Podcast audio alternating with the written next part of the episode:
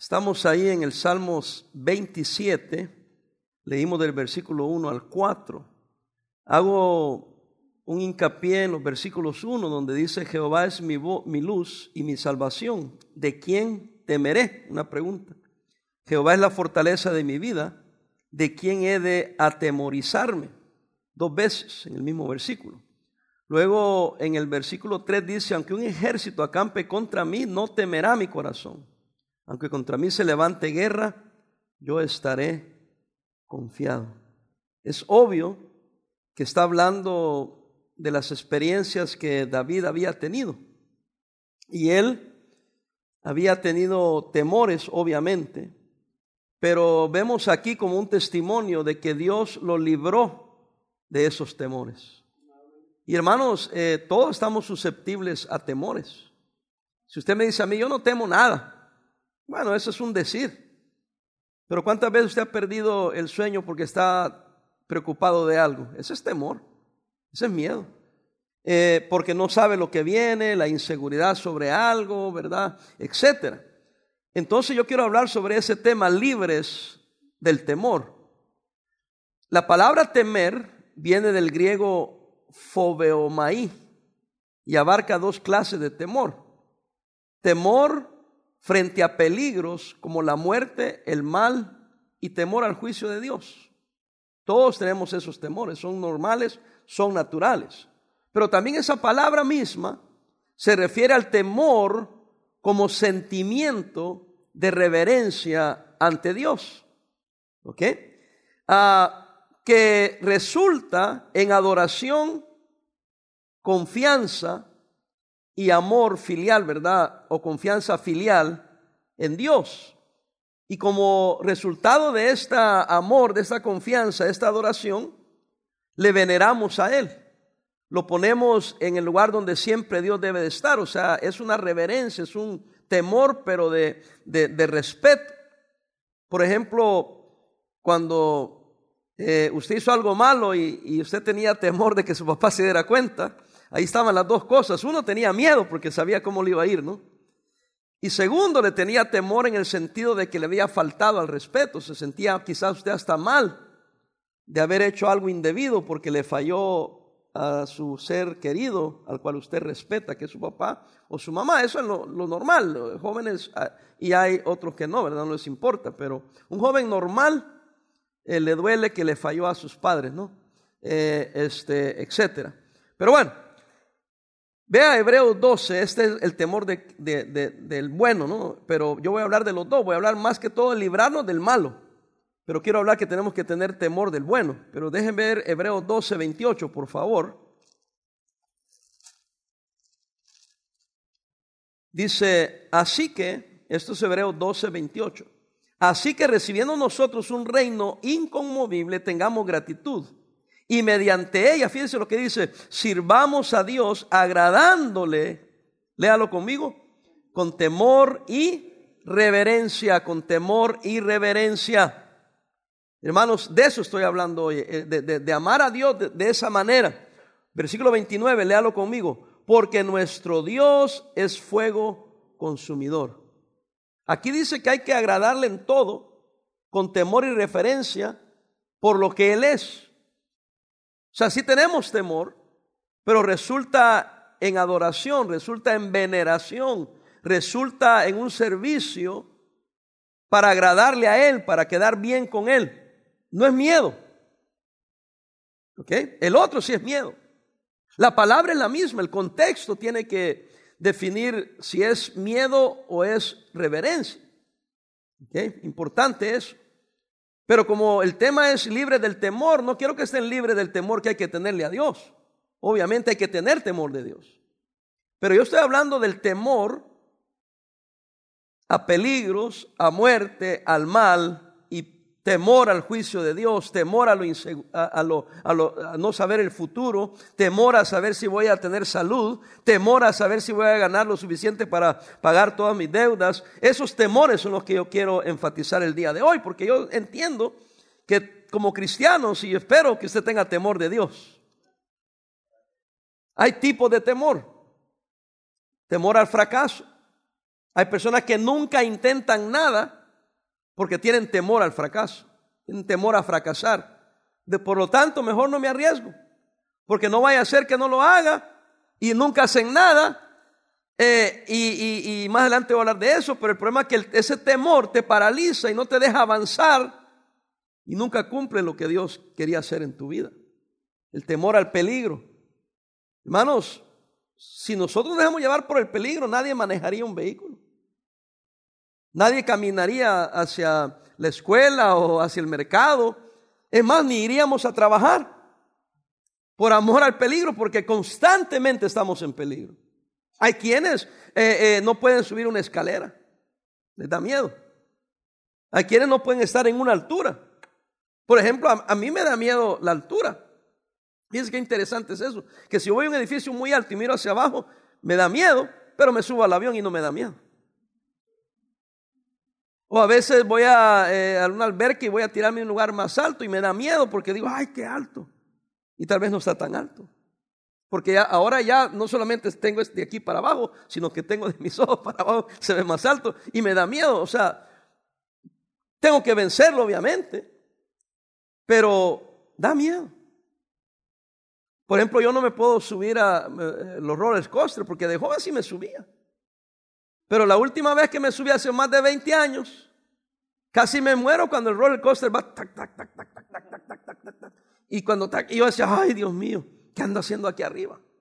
¿Y sabe qué fue lo peor? Cuando ya va a dar la vuelta hacia arriba, lo último, ¿se han fijado? Y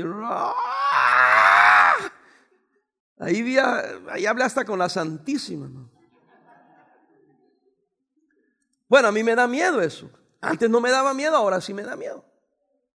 Ah, me gustaba ir al, a, Disneylandia porque ahí se mete uno, ¿cómo se llama el que está de? No me acuerdo ya ni cómo se, llama, pero está cerrado todo, no ve nada. Entonces mejor, digo, mejor no ver. Entonces ah, ve cosas que nos dan miedo. ¿Algunos tienen alguna fobia así? ¿Algún temor así? algunos les da miedo venir a la iglesia, ¿verdad? miedo al fracaso, temor al peligro, a mí me da. ¿Para qué le digo que no? Sí, sí, ¿verdad? Eh, pero lo venzo, o sea, lo, he hecho. A veces he hecho cosas a propósito porque tengo que vencerlo, porque no puedo vivir en ese temor todo el tiempo. Ah, temor al futuro. Eh, este, por eso muchas personas mayores entran en depresión porque como se sienten, y se sienten inseguros porque ya están mayores, no saben qué va a pasar con ellos, cómo voy a vivir. Pero bueno, uno tiene temores. Eh, uh, temor a la enfermedad. Yo creo que al principio todo es muy salsudo, ¿verdad? Que esto del virus no es nada, ¿verdad? Pero cuando empezaron a caer personas, dices, ay, Dios mío. Sí, pues empieza a dar uno miedo, o sea, me irá a dar a mí. O, empezamos a sentir un malestar y empezamos a, pensar, oye, ¿y esto qué es? Y peor que vas al médico y te dice, no sabemos lo que tiene y tú te sientes que te están muriendo. So, esos son temores también. Usted no tiene esos temores. Yo sí. Temor a la muerte. Hay gente que le teme a la muerte. Yo no le temo a la muerte. ¿A poco muy macho, pastor? No, porque yo soy, ya llegué a la conclusión si me muero ya me morí, ¿para qué temo? O sea, ya estoy muerto. O sea, no es que yo me morí, voy a vivir como morí. No, si un trancazo y ahí va a estar. Yo creo que si un día voy en un avión y el avión se cae, yo no, yo no voy a morir cuando el avión se estrella, yo voy a morir en el camino hacia abajo. ¿Y por qué va a morir camino hacia abajo del susto? Amén. Tal vez me voy a, para sentirme bien, me voy a agarrar bien del asiento, pero ¿usted cree que va a quedar ahí algo? Suerte voy a tener si recogen los pedazos. Alguien está conmigo, ya les puse más miedo, jamás se van a subir un avión, ¿verdad? Pero mire, no tenga miedo porque de todas de alguna manera va a morir. Si usted no muere porque va en el avión, cuando se caiga el avión, el avión le va a caer encima. Tenía yo una, una historia allá en mi país de, eh, hay una carretera que en aquel tiempo era bien sola la carretera. Era de terracería, como dicen en México, polvosa decimos allá. Y mire, alguien iba caminando en esa carretera y, a un, a un tráiler se le zafa una llanta. Y no hay ni un alma ahí. Y la persona iba caminando y el tráiler venía allá todavía pero la llanta salió hacia el frente. Entonces ni cuenta se dio de que, de que la llanta venía y el tráiler iba y, atrás. Luego el tráiler pasa porque, pero los trailers traen dos llantas. Él vio que pasó el tráiler, pero la llanta venía atrás. Y le, como murió así. Yo siempre me quedé grabado con eso. Y yo decía, cuando te toca, te toca, papá. O sea, en una carretera no hay nadie y se le zafa la llanta y la llanta va y tú vas en la y, y te da a ti. No, no puede ser. No le dio a un árbol, no le dio a un arbusto. Te dio a ti. Llevaba tu nombre. Esta llanta es para Luis Parada, ¿verdad? Entonces yo no voy a decir, pues ya no vuelvo a caminar en una carretera. O sea, voy a ser precavido ahora, ¿no? Si oigo esa historia, entonces todos recomiendan que cuando caminemos una carretera, si, se puede, ¿no? Que caminemos al sentido contrario. Porque por lo menos yo hubiera visto el trailer y veía que la llanta se le zafó y hubiera estado jugando con la llanta. Y si te toca, te vas a saltar, ¿sabes dónde te vas a saltar? ¿Dónde viene la llanta? Quizás soy muy realista, pero cuando te toca, te toca, papá. Bueno, temores. Pudiera seguir dando lista de temores y cada quien aquí, en, cada uno de ustedes, tendría una clase de temor diferente. Claro. Cada cabeza es un mundo, cada vida es diferente y todos tenemos algún temor. ¿Cuál es su temor? ¿Cuál es su pánico? ¿Cuál es esa cosa que le quita el sueño, que lo lleva a echarse Prozac, medicina, eh, para la depresión, para el temor, etcétera. Algún temor debe tener. David los tenía. David, un hombre de guerra, un hombre fuerte, un hombre con corazón de Dios. Él nos está contando aquí y dice, Jehová es mi luz, mi salvación. ¿De quién temeré? Está tratando de convencerse. Jehová es la fortaleza de mi vida. ¿De quién he de atemorizarme? Está escribiendo a nosotros, pero se está tratando para que me entienda, de darse terapia, él mismo. ¿A quién voy a temer? Y después dice, cuando se juntaron contra mí los malignos, mis angustiadores, dice él, mis angustiadores y mis enemigos para comer mis carnes. Es una manera, una manera figurativa de decir que estaba tan feo que como que se lo querían comer. Dice, ellos tropezaron y cayeron. Y después dice, aunque un ejército acampe y lo vivió, contra mí no temerá mi corazón. Aunque contra mí se levante la guerra, yo estaré confiado, dice David. Una cosa he demandado a Jehová, esta buscaré, eso le tocaba a él, que esté yo en la casa de Jehová todos los días de mi vida para contemplar la hermosura de Jehová y para inquirir en su templo. Así que tenía un problema serio él, pero aprendió a confiar en Jehová, a buscar a Dios a ponerse en las manos de Dios. ¿Ha orado usted alguna vez a medianoche porque no puede dormir por algo? ¿Alguien aquí? Yo también. Estoy preocupado sobre algo, entonces tomo el tiempo y le digo, Señor, por favor ayúdame con esto. Esto es real, esto es serio para mí. Pero después le digo, Señor, tengo que descansar. Y mi humanidad no me deja.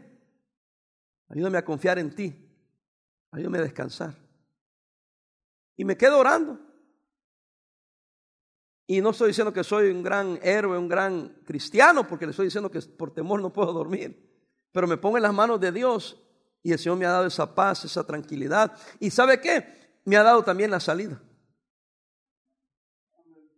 Y al día, dos días, una semana, un mes tal vez, se da la salida y digo, bendito sea Dios. Y por eso aprende uno a confiar en Dios porque Él lo ha librado tantas veces aún.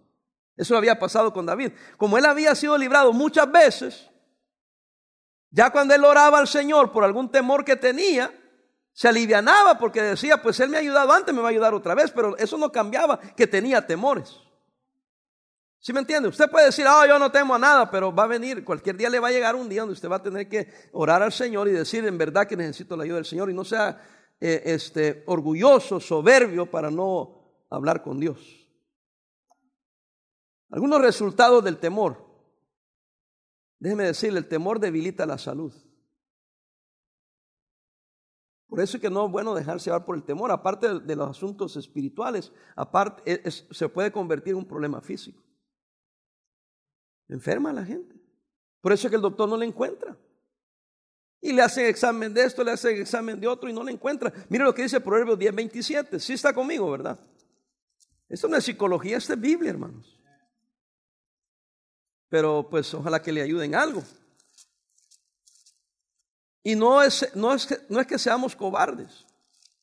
Proverbios 10, 27, sí lo tiene. Dice, si quiere léalo conmigo porque me gusta que participemos. El temor de Jehová aumentará qué? Los días. Mas los años de los impíos serán qué? Acortados. Es que el impío, hermanos, no tiene a Dios. Y a ellos los días les serán acortados. Quiere decir que el temor, el malo, afecta tu salud, afecta tu físico, afecta los días que vives. ¿Alguien está aquí? Si usted quiere morirse pronto, aflíjase bastante. ¿Quiere envejecerse prematuramente? Preocúpese bastante. ¿Sí está conmigo? O sea, por eso es que las personas que trabajan y trabajan y trabajan, viven más. Ahora, si usted puede dejar de trabajar, pero no estar sin hacer nada y no deprimirse, pues qué bendición. Pero me encontré a un hermano y me dice, me voy a retirar al fin de mes hermano que no miraba hace mucho tiempo, el hermano Vic Medina. Hay muchos años no lo había visto. Y lo vi, me se me voy a retirar y me voy a, vamos a mover para, para otro lugar, otra ciudad y ya compramos la casa, ya vamos a retirar allá. Oh, qué bueno. Entonces, hablando con Miss Ross Medina, porque él entró a comprar algo, me quedé hablando con, oh, dije, ¿se va a retirar el hermano? Sí, se va a retirar. Dice, no ha parado de trabajar. Durante toda la pandemia estuvo trabajando así y dice, tiene 86 años. ¿What? ¿De cómo? 86, no puede ser. Si yo me miro 86 años como él se mira, ya la hice. Es que dice, no para. No se preocupa, solo anda trabajando, se ha ocupado. Y por eso es que yo pienso que a eso le veo yo que tiene buena salud, buen ánimo. O sea, se va a retirar a los 86, hermano. Algunos están, yo conozco a algunos que están aguantando para llegar a los 62 para retirarse. A mí eso me da ánimo. Porque, ¿para qué me voy a retirar para irme a tirar allá y estarme quejando y estarme conmiserándome de que no estoy haciendo nada, que ya no sirvo para nada? Mejor me pongo activo. Ahora, si se, como le dije, si se va a retirar y tiene una mente sana y se va a mantener ocupado con un hobby, descansando y nomás disfrutando y caminando, pero activo en algo, pues enhorabuena. Pero ¿cuántos viejillos se, se deprimen? Yo conozco algunos jóvenes deprimidos. Por algún temor, por algún miedo. Y hermanos, ahorita nos reímos, pero en realidad es algo serio. ¿Sabe usted que personas se han quitado la vida? Por algún temor. Esto es serio, hermanos. Eh, yo me acuerdo cuando a uno de mis hijos yo lo llevamos ahí al, al, doctor y entonces tenía unos, salían unas como, y entonces, y dijo, ah, dijo, es que está estresado. Estresado, le dijo un niño de 5 a 6 años. ¿Qué estresado va a estar? Los estresados somos nosotros. Y la doctora me explicó, me dice, no, dice, Muchos padres no se percatan de eso, pero los niños se estresan. No por las cosas que un adulto se estresaría, pero también los niños sufren estrés. Por eso uno tiene que ser, crear un ambiente con ellos más seguro, más amoroso, de darles ánimo, porque ellos también pasan por los problemas que nosotros pasamos en otro nivel, pero también tienen esos problemas. Por eso es saludable abrazar a los niños. O sea, los que son familias no andan abrazando a los niños de otros. Bueno, porque no, no, no es correcto. No es bueno, especialmente en estos días. Pero lo que es su familia, sus hijos, sus nietos, pues un abrazo y decirle te amo es algo saludable para el niño y para uno también. Jugar con ellos. A mí me encanta jugar con mis nietos. Me encanta, los niños a mí me buscan, ahí estábamos cantando y una niña me estaba haciendo así. Y yo allá, yo, no me enojo, yo no me molesto, los niños son niños y, y me miró y me saludó y yo la saludé. Y me quité para que no me viera, porque si no, no hubiera cantado por estarme saludando. Porque yo los conozco, porque yo sé que así son los niños. Pero eso es bueno. Porque la niña que me estaba saludando va a llevar un buen recuerdo, que saludé al pastor, me contestó. Por eso es, malo andar siempre bravo, hermano. Y ustedes siempre andan bravos. No, trabajen en la salud mental también. Salud física, salud mental. Debilita la salud, hermanos. Paraliza la voluntad. Vea Proverbios 29, 25. Ve, véalo, vea. Espero que esté aprendiendo algo. Estoy contando algunas experiencias para que sepamos manejar este asunto. Proverbios 29, 25. ¿Sí está? Are you there? Fíjese lo que dice. El temor de quién? Del hombre pondrá qué? Lazo. Mas el que confía en Jehová será que exaltado, hermano, el que, el que tiene temor de hombre y de cosas de hombre, cosas humanas, óigame, se paraliza, paraliza la voluntad, no hace nada, está paralizado, está neutralizado, mejor muérete. Bueno, a eso les engaña Satanás, por eso se quitan la vida. Es cierto, eh, yo ahí enfrente de la First Baptist, en el edificio ese, alguien entró, subió al elevador, caminó y se tiró, sin pensarla, sin hacer show. ¿Cómo? Podría haber andado quizás drogado, podría haber sido lo que haya sido, pero hermano, eh, o sea, para mí es inconcebible eso. Pero como ya no hay voluntad de vivir, no hay voluntad de hacer nada en la vida. O sea, por favor entiéndame, no estoy diciendo eso como una burla, estoy diciendo eso algo serio. Ojalá que nunca nos vaya a suceder eso a nosotros. Y a veces la gente no se percata porque son cosas internas que la persona se ve saludable. La persona se ve bien, pero sabemos cómo anda. Yo no sé por qué estoy hablando esto, porque estoy predicando esto. Algunos estarán pensando, ¿qué está hablando el pastor? ¿Qué está diciendo? Cállese, usted no sabe cómo andamos o cómo está alguien que tiene necesidad de escuchar esta clase de temas. Son bíblicos. Porque los hombres y mujeres de Dios pasaron por situaciones. Y, Salomón que escribió la mayoría de proverbios, de, los proverbios de Salomón, hermanos, son libros de sabiduría. Está diciendo, no debilites tu salud por el temor, no te paralices tu voluntad por el temor. Hermanos, el temor, el miedo, quita el sueño. Proverbios 3:24. Y ahorita le voy a decir algo. Mire lo que dice. Proverbios 3:24, ¿lo tiene? Fíjese, cuando te acuestes, no tendrás qué?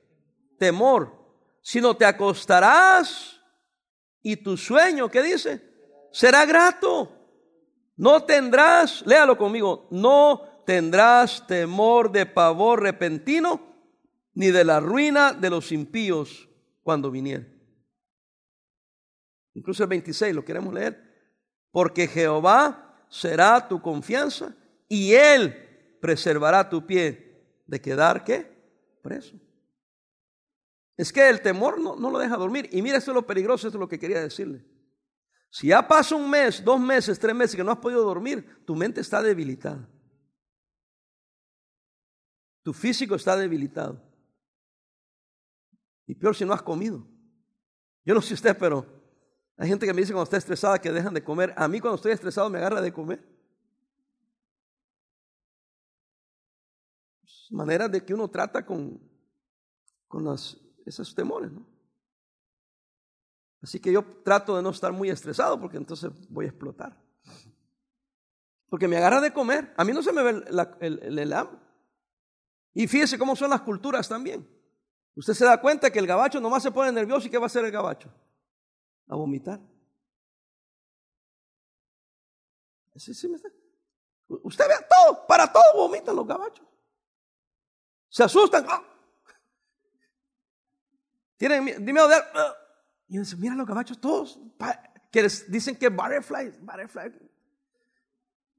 Y nosotros no, nosotros, depende de la cultura, reaccionamos en diferente manera. ¿O no? Los perros, los perros se asustan y se orinan. Hay adultos que cuando están asustados se orinan. No, de veras, no estoy tratando de ser vulgar. Estoy tratando de decirle cómo el, cuerpo humano se protege de lo que el cuerpo humano sabe que le va a afectar. Eh, una vez yo andaba este, con mucha acidez, pero bastante acidez. Entonces ah, alguien me dijo, es que se le reventó la bilis. Pero me dijo esto, fue el pastor Ramos, el papá. Ah, dice, usted lo que le pasó es que se le reventó la bilis, dice, y, fue de seguro, me dijo el, anciano. Tuvo un coraje, me dijo. Seguro tuvo un coraje y se le explotó. Y ha quedado tirando. ¿Cómo? Sí, me dice. Empieza a tomar, y ahí le doy la receta. Té de estafiate, que es una planta común ahí en México. Y la venden aquí, estafiate. Amargo como, amarguísimo. Pero usted lo toma eso y eso neutraliza los efectos del, del, ácido biliar, ¿no? Ah, y con eso me curé yo. Pero una vez hablando con el hermano Ciro, ya ve que Ciro habla de todo, ¿no? Me dijo, sí, me dice, pastor, cuando usted tiene un coraje así de fuerte, si no le explota ese ácido biliar, se muriera. Se muriera. Pero es una manera que el cuerpo se protege de ese coraje que usted tuvo. Y mira cómo Dios nos hizo. Y ahí viene que el temor, el enojo, el coraje, todo eso viene a afectar el, cuerpo físico. Hermano, es que tiene lógica. Y también la salud mental tiene lógica. Porque ¿quién nos formó? ¿Quién nos hizo? Y Dios puso en nosotros, yo le llamo válvulas de escape o válvulas de, de, que nos mantiene. Por eso cuando uno confía en el Señor, estas cosas no pasan porque aún el, ya, ya desde entonces ya no me ha dado coraje. No digo que no me enojo, pero no como esa vez. Y sí era cierto. Pero me dio un coraje feo. Y no exploté, pero me dio un coraje que me afectó. Y yo creo que por eso usted dice, le dio coraje y se murió y no saben ni por qué se murió. Porque es que sueltan químicas. Y la química del ácido biliar que explota neutraliza esas químicas que te matarían. Así que deja de andar haciendo coraje. Está afectando su cuerpo, está afectando su vida. No lo tome muy en serio. Mira, se me quedaron viendo como de qué está hablando. Bueno, ahí dice como dice la Biblia que tiene para oídos, eh, oídos para oír, oiga. No es bueno enojarse, no es bueno, eh, eh, es normal enojarse, pero no es bueno hacer esos corajes. Esos gritos, esos... Oh, ojalá que no se le reviente la vida. ¿Cómo es Dios, verdad? ¿Cómo es el cuerpo humano? ¿Cómo se protege? Pero bueno, resultado del temor debilita la salud, paraliza la voluntad, quita el sueño. Mire, véame, entorpece la mente. Entorpece la mente. El temor, el miedo. Por eso no es bueno actuar en miedo.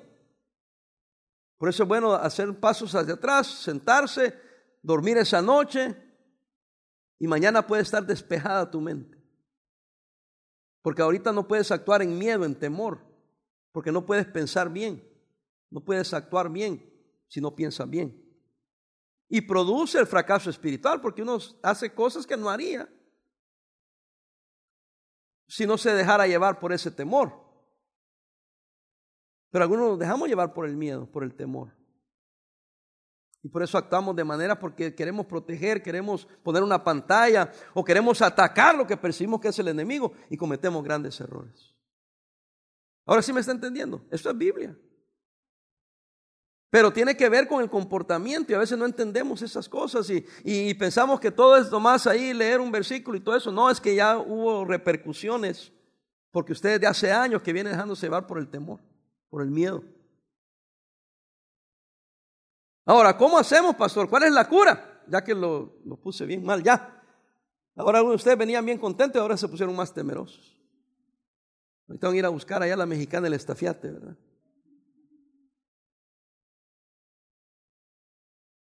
Por eso el doctor no le encuentra y, usted anda tomando toda clase de antiácidos y no, no le da, se le va a hacer una úlcera que no se la va a acabar. Es de tanto coraje que hace, hombre. Ya, párele. Relax. Relax. Y si usted está joven, dice, no, a mí no me pasa nada, pues está joven, parece que llega a la edad madura.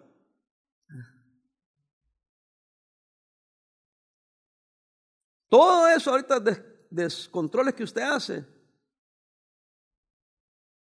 unos años más allá le van a afectar.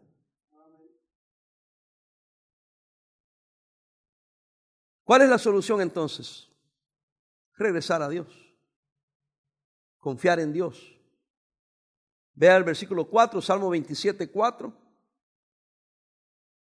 Dice, una cosa he demandado a Jehová. Y dice él y se propuso, determinó, esta buscaré. ¿Y qué es lo que propuso? que esté yo en la casa de Jehová todos los días de mi vida. ¿Para qué? Para contemplar la hermosura de Jehová y para inquirir en su templo, que estaba realmente diciendo, quiero estar en la presencia de Dios, quiero estar con Dios. Por lo que nos había dicho antes, quiero confiar en Dios, quiero poner todos mis asuntos en las manos de Dios. Eso es lo que estaba diciendo. Quiero desarraigar el temor, tengo que buscar a Dios. Hermano, véame acá, yo sé que usted ha estado en la iglesia y todo eso, pero que lo busque una relación personal con Él. Hoy hablaba con un pastor y me estaba diciendo, ¿qué aprendiste tú durante la pandemia? Algo personal que tú hayas aprendido. Yo le dije, bien sencillo. Di 12 mensajes en Colosenses basado en la preeminencia de Cristo. Deben de acordarse. Después de 12 mensajes, si no se acuerdan, no solo, no, no, solo tiene temor, pero no tiene cerebro, ¿verdad? Pero estoy jugando con ustedes, yo creo que sí se acuerdan, ¿no? La preeminencia de Cristo, 12 mensajes. Porque yo realicé personalmente que para todas las áreas de mi vida, si Cristo es primero, Él me va a ayudar en todo. Yo aprendí ahí, ya nada, le dije, para mí le digo, ya nada me asusta. Porque ya he sufrido pérdidas, problemas, dificultades de varias índoles. Entonces, si Dios cuidó de nosotros, Dios va a cuidar de nosotros. Y aprendí que debo de confiar en el Señor. Entregarme a Él, ponerme en sus manos y que a Dios no le toma nada de sorpresa, Él sabe todas las cosas. Porque al final del día le dije, hermano, le dije, pastor, mira, al final del día, ¿Qué Trump, ni qué Biden, ni qué Obama? ¿Qué chinos? ¿Qué Wuhan? ¿Qué COVID-19? Si, Dios lo si, si esto sucedió, ¿quién lo permitió? Oh, me están viendo mal. Voy a volver a decir porque no me entienden. Si esto sucedió, no importa la manera que haya sido, ¿quién lo permitió? Yo creo que Dios lo permitió. ¿Entiendo por qué lo permitió? No. ¿Tengo una explicación por qué lo permitió? Tampoco. Y me acuerdo de mi amigo, el, hermano Ed Bordel, que me dijo cuando su hijo falleció de 16 años. He servido al Señor fielmente, yo personalmente, con mi familia, y mire lo que pasó. ¿Y qué dijo hermano Bordel? No lo entiendo, pero lo acepto. Eso es someterse a Dios. No lo entiendo, pero lo acepto. La otra opción es no aceptarlo y, amargarme. Y lo mismo de una persona temerosa, obsesionada en el temor, es una persona amargada. Una persona amargada, nada le complace. Ahí hay una, señora política, hija del Cheney, del que fue vicepresidente. todavía amargada por lo que pasó en enero 6. Y no, dice, no, es que Trump dijo que habían hecho fraude y, mira lo que pasó y no. Entonces le están diciendo a los demás, ya hombre, ya. Ya pasó. Let's look up to the future.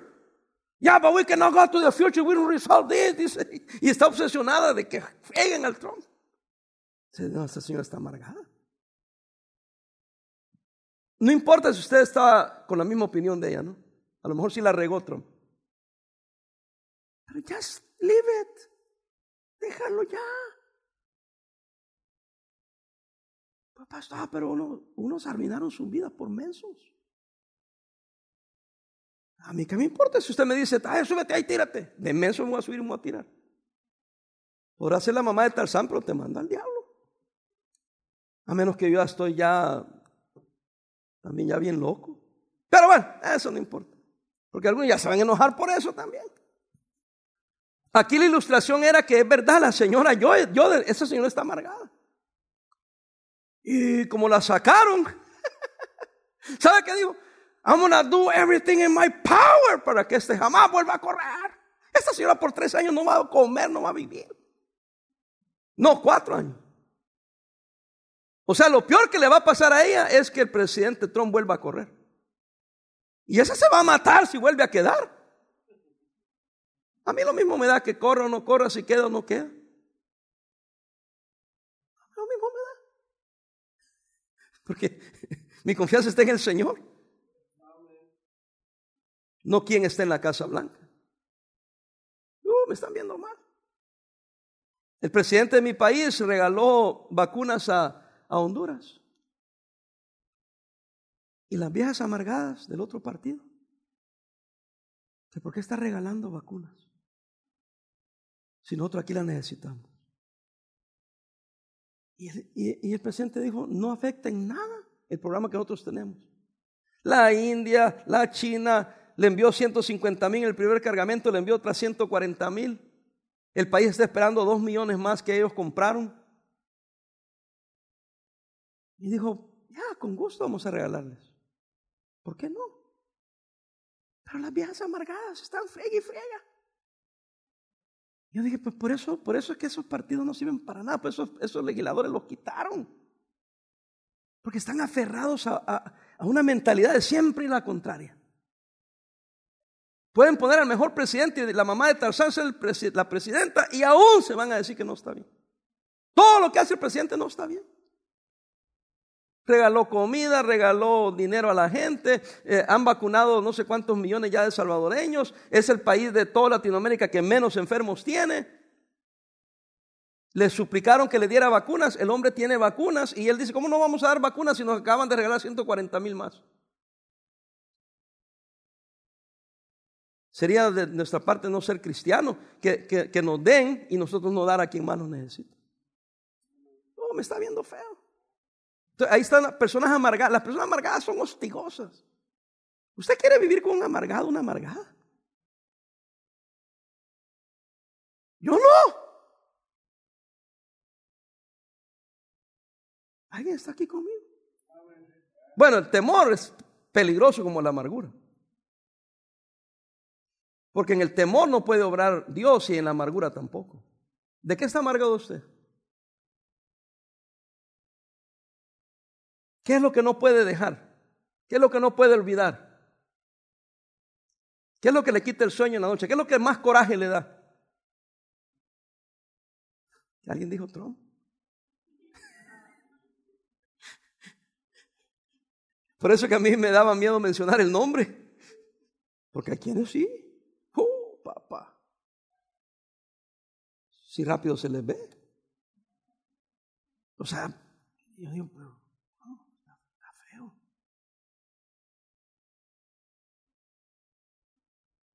podría ser un perro, podría ser un árbol, pudiera ser cualquier cosa. Porque la persona amargada ya no importa lo que sea. Ya está amargada. ¿Sí me entiende? Dadivosamente el gobierno nos ha dado un estímulo, ¿no? Dinero, pues. Yo le garantizo que algún amargado, una amargada dijo, ¿y solo esto nos van a dar? O sea, en lugar de decir, bueno, esto nos alivia, no, que son poco, pero algo es algo. Es mejor que nada. ¿Sí me entiende? Pero la gente, lamentablemente es así. Pero nosotros tenemos a Cristo, hermanos.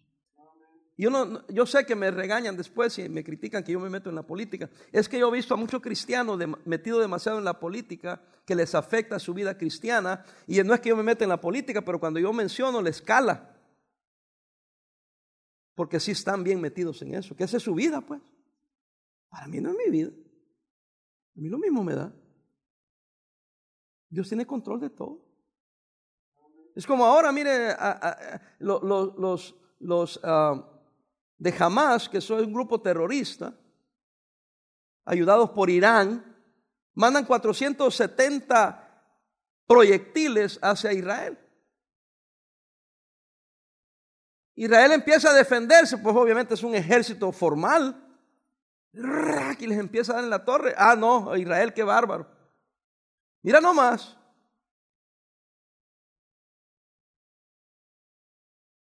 Ni me he atrevido a pedir que oremos por Israel porque yo sé que un montón van a perder su cristianismo. Cuando la Biblia dice que debemos de orar por Israel. Y a propósito, orar también por los que están inocentes también del otro lado, que son víctimas de los mismos terroristas que están al otro lado. Porque el, cohete, el proyectil, no distingue civiles o niños. Mueren siempre personas inocentes. De ambos bandos, hermano. Tenemos que entender eso. De ambos bandos. Pero por otro lado, si yo vengo a tu casa y te empiezo a tirar pedradas, no vas a tirar piedras tú para donde yo estoy. O sea, no es que Israel viene y empieza a tirar proyectiles nomás porque se les antojó. Es self-defense. ¿Sí está bien? Pero bueno, es un... No lo vamos a resolver aquí, ¿ok? Eso trae miles de años. Pero podemos orar o no. Por ambos bandos. Pero ¿qué pasa? Personas ya con ideas preconcebidas o amarguras, resentimientos, temores. A mí se me dio temor cuando pensé cuando hoy que se arruinó esa, tenían ese ataque cibernético contra esa pipeline de petróleo. Y empecé a ver las líneas de todo eso. No me dio pánico, pero sí me preocupé. Dije, wow. ¿Sabe usted lo que es que no haya gasolina? Quiere decir que no hay agua, no hay comida, no hay transporte, no hay escuela, no hay nada, se paraliza todo. Y como soy una persona entendedora de algunas de esas cosas, digo, híjole, esto si no lo detienen pronto. Y entonces yo, a me dije a alguien, ¿pagaron el, rescate? Le dieron, no, le dije, pero si lo pagaron, qué bueno. Porque algunos dicen, no, no deben de pagarlo. ¿Y cuál es la otra opción? ¿Quieren ir a estar haciendo líneas donde no hay comida? ¿Donde no hay gasolina? ¿Donde no hay trabajo? Entonces, hermano, no, no esté rápido ah, porque usted se siente así, ah, ah, porque usted se actúa en todas las áreas de su vida y por eso tiene todo cuatrapeado a su familia. Y hasta su salud. Relax. Confiemos en el Señor. Tuve que decir, bueno, el Señor nos va a cuidar. El Señor va a tener control. Debe estar el presidente haciendo lo que tiene que hacer. Debe de estar la gente del gobierno solucionando el problema. Y en efecto, en la mañana el presidente salió, el presidente Biden, salió anunciando que ya habían arreglado el asunto.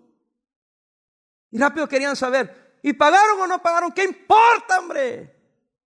Who cares?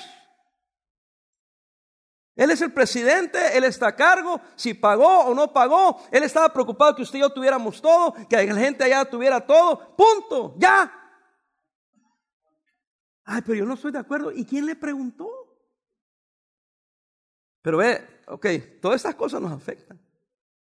Yo voy a dormir tranquilo hoy. Yo fui a echar gasolina a mi carro, lo lavé, y se me quitó la depresión ya. Porque dije, qué bueno.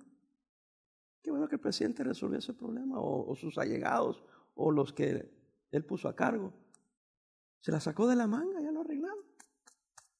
Nos pidió paciencia, que esto va a durar quizás una semana para que todo vuelva a normalidad, pero que ya hicieron algunos cambios. Entonces dijo, eh, eh, ya hice, quité unas regulaciones para que pueda correr la gasolina tranquilo, suspendí eso, suspendí aquello, ya lo están criticando porque suspendió regulaciones, no hombre, por favor. Me están viendo feo. ¿Y quiénes están los del otro bando? Me están viendo feo. Y para todos le buscan algo.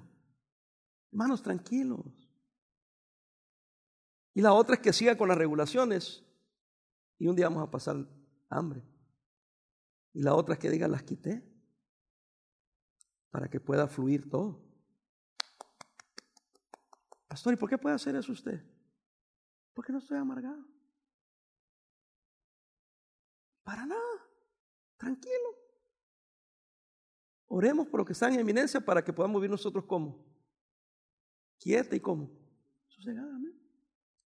Entonces, pues, a lo mejor yo tengo otro pensamiento, otra ideología, pero como no estoy amargado y como sí tengo temor y yo oro para que el Señor nos ayude, el Señor mueve las cosas, todo se arregla. Ahora ya nuestro, nuestra, ya empezamos a orar por Israel, que Dios sobre allá, estamos orando por, por que se quite la enfermedad, ya hoy oí buenas noticias. Que si usted ya está vacunado puede juntarse con nosotros, dame la mano y mi hermano serás. Ya sea interior o afuera. Pues ya está desapareciendo esto, yo creo. Qué bueno. ¿A usted no le alegra eso? A mí sí me alegra. ya podemos salir de esta situación en la que hemos estado. Bueno, ahí se lo dejo para que medite, ya se enojó. Hay que renunciar al temor. Hermano, hay más control de lo que usted se imagina. Usted se acerca a Dios, renuncia al temor y dice, yo no voy a estar temeroso. Yo voy a confiar en Dios. El otro día iba a ver la noticia de qué estaba pasando y no, no voy a ver ninguna noticia. ¿Para qué? Voy a acostar y voy a dormir como cualquier ser humano y voy a ser cristiano esta noche, voy a confiar en Dios. Y dormí bien. Y antes en la mañana quería ver qué estaba pasando. Ah, que pase lo que pase.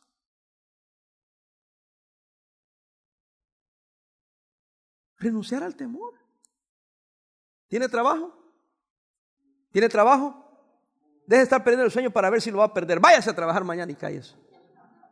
Tienen trabajo y están pensando, ¿y qué si lo pierdo? No, hermano, mañana chambé, échele ganas, no lo alargue el trabajo, termínelo pronto.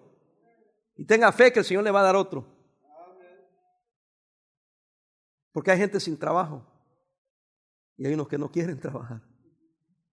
¿De acuerdo? ¿Quién a querer trabajar si reciben más estando en la casa que trabajando? Eh, pero ahora están afligidos que las quieren cortar. Recibiendo dinero sin trabajar y ahora están preocupados y no disfrutan lo que les dan porque están preocupados cuándo se lo van a quitar. No. Hay que meterse a la palabra y confiar en la palabra. Proverbios 1.33, se lo leo, ya termino hermano, ya, ya hice enojar a algunos, ya perdóneme en nombre de Cristo, perdóneme. Lo quiero que se ubique para que estas cosas no le afecten su vida espiritual, no afecten su vida cristiana, no afecten su vida en la iglesia. Amén, hermanos.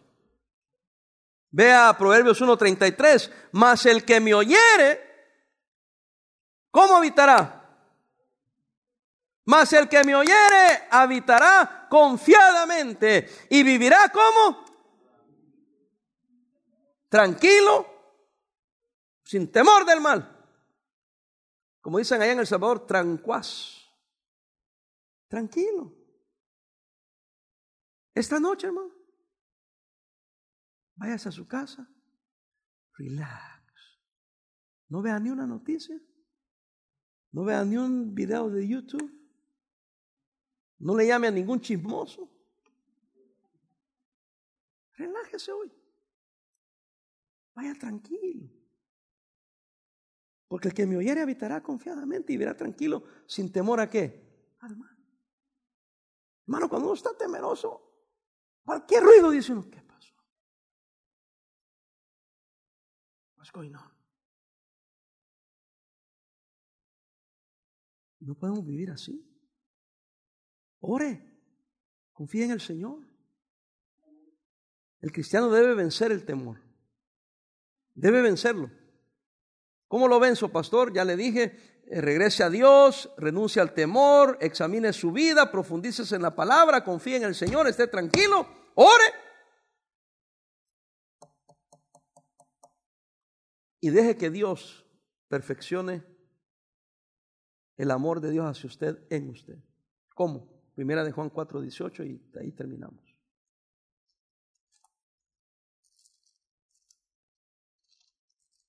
Ah, yo no sé, discúlpeme si me meto a cosas que usted no está de acuerdo, pero está, yo nomás lo hago porque es algo que yo he visto a mucha gente bien descontrolada por estas cosas. Primera de Juan 4, 18, ¿está ahí? Fíjese lo que dice, en el amor, ¿qué dice? A ver, pastor, ¿no las puede interpretar? Ahí le va la interpretación. En el amor no hay temor. en el amor no hay temor. Aquí viene la explicación. El que permanece en amor, ah, estoy en otro versículo. En el amor no hay temor, sino que el perfecto amor, el perfecto amor, vean, vean aquí, ¿quién tiene perfecto amor? ¿Quién es perfecto amor? Véame, Dios es qué? Amor. Y si Dios es perfecto, su amor es qué? Perfecto. Y dice que en el amor no hay qué? Temor. Fíjense, en el amor no hay temor. Sino que dice, sino que el perfecto amor, o sea, Dios, ¿qué echa fuera a Dios? El temor. Porque el temor, si está ahí, tiene que leerlo conmigo. Porque el temor lleva en sí castigo. Hermano, véame. Si usted quiere seguir castigándose, allá usted. Yo le prometo que voy a dormir esta noche tranquilo. Y voy a comer antes de dormir. Se lo estoy anunciando. Porque el perfecto amor echa fuera el temor. Pastor, usted va a comer. Y si mañana no hay que comer, mañana será otro día. Me voy a preocupar mañana. ¿Y qué va a hacer? No sé. Lo bueno es que ahora sí tengo. Y el perfecto amor echa fuera qué? El temor. ¿Por qué no voy a disfrutar el día de hoy pensando en el mañana. Puse yo hace años, me llevo a Byron Willis, a Mike Valdés, Mark Johnston, no sé quién más, al Salvador. Claro, yo pues son mis amigos y eh, eh, hemos predicado cada noche, predicamos sesiones en la mañana, terminamos como a la una de la tarde, casi dos de la tarde, todos enseñando varias sesiones. Y lo llevo al puerto. Manejamos como hora, 15 horas y media tal vez, al puerto. Y lo llevo a un restaurante donde se ve el puerto, se ven las olas y se ve el mar atrás, el de la libertad. Y nos ordenamos una, un pez que le llaman allá boca colorada, no sé cómo será. Sabroso. Wow, no, déjame tomar una foto, yo bien contento porque tendré mis amigos ahí para que vean que, el sabor es como sufre uno allá, ¿verdad? Tomo foto y todo eso y la pongo allá. Y una persona, en sus comentarios, ¿cómo pueden comer cuando hay tanta hambre en el mundo?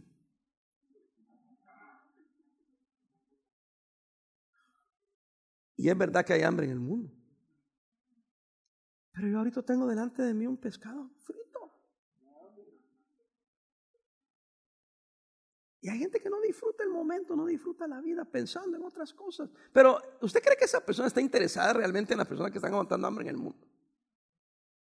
Solo quieren criticar, solo quieren decir, ¿sabe lo que debió haber dicho? Ustedes son pastores, ¿cómo que se andan dando la vida cachetona ahí? Eso es lo que debió haber dicho. Pero son como Judas, ¿no?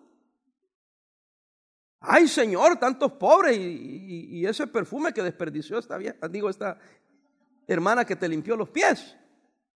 O sea, ¿Usted cree que Judas estaba interesado en los pobres? Pudimos haberlo vendido, dijo Judas, y darle el dinero a los pobres. Ay, mira qué piadoso. ¿Y Cristo qué le dijo? A los pobres siempre los tendréis. si tanto te interesan los pobres, voy a vender una vaca, voy a vender un, un, un becerro y dales. Deja que esta mujer me limpie los pies. ¿Qué tiene? ¿Sí me entiende? Hay que hacer algo por la gente que tiene necesidad. Sí, todo está bien. Y no voy a eso, sino que voy a... ¿Qué mueve a una persona a ser siempre negativo? Siempre tienen problemas serios, psicológicos. No están en Cristo, no están en el amor. Porque otros dicen, ay, qué bueno, pastor, disfrútenlo. Qué bueno que tienen la oportunidad de hacerlo. ¿Ven la diferencia? Salud mental, amargura. Lo mismo pasa con el temor. Cuando hay seguridad, uno está tranquilo, uno disfruta la vida, uno puede dormir tranquilo, uno va a trabajar contento, uno puede platicar y reírse. Pero cuando tienes un temor, no, aquellos me están viendo, de seguro están hablando conmigo. Y de ahí vienen las esquizofrenias y antisociales. ¿Estoy describiendo a alguien? En el amor no hay temor, sino que el perfecto amor, o sea, Dios echa fuera el temor, porque el temor lleva en sí castigo, donde el que, el que tiene, ¿qué tiene? Temor, el que teme, perdón, temor, no ha sido qué. Uh, perdieron la cita. A ver, pónmela.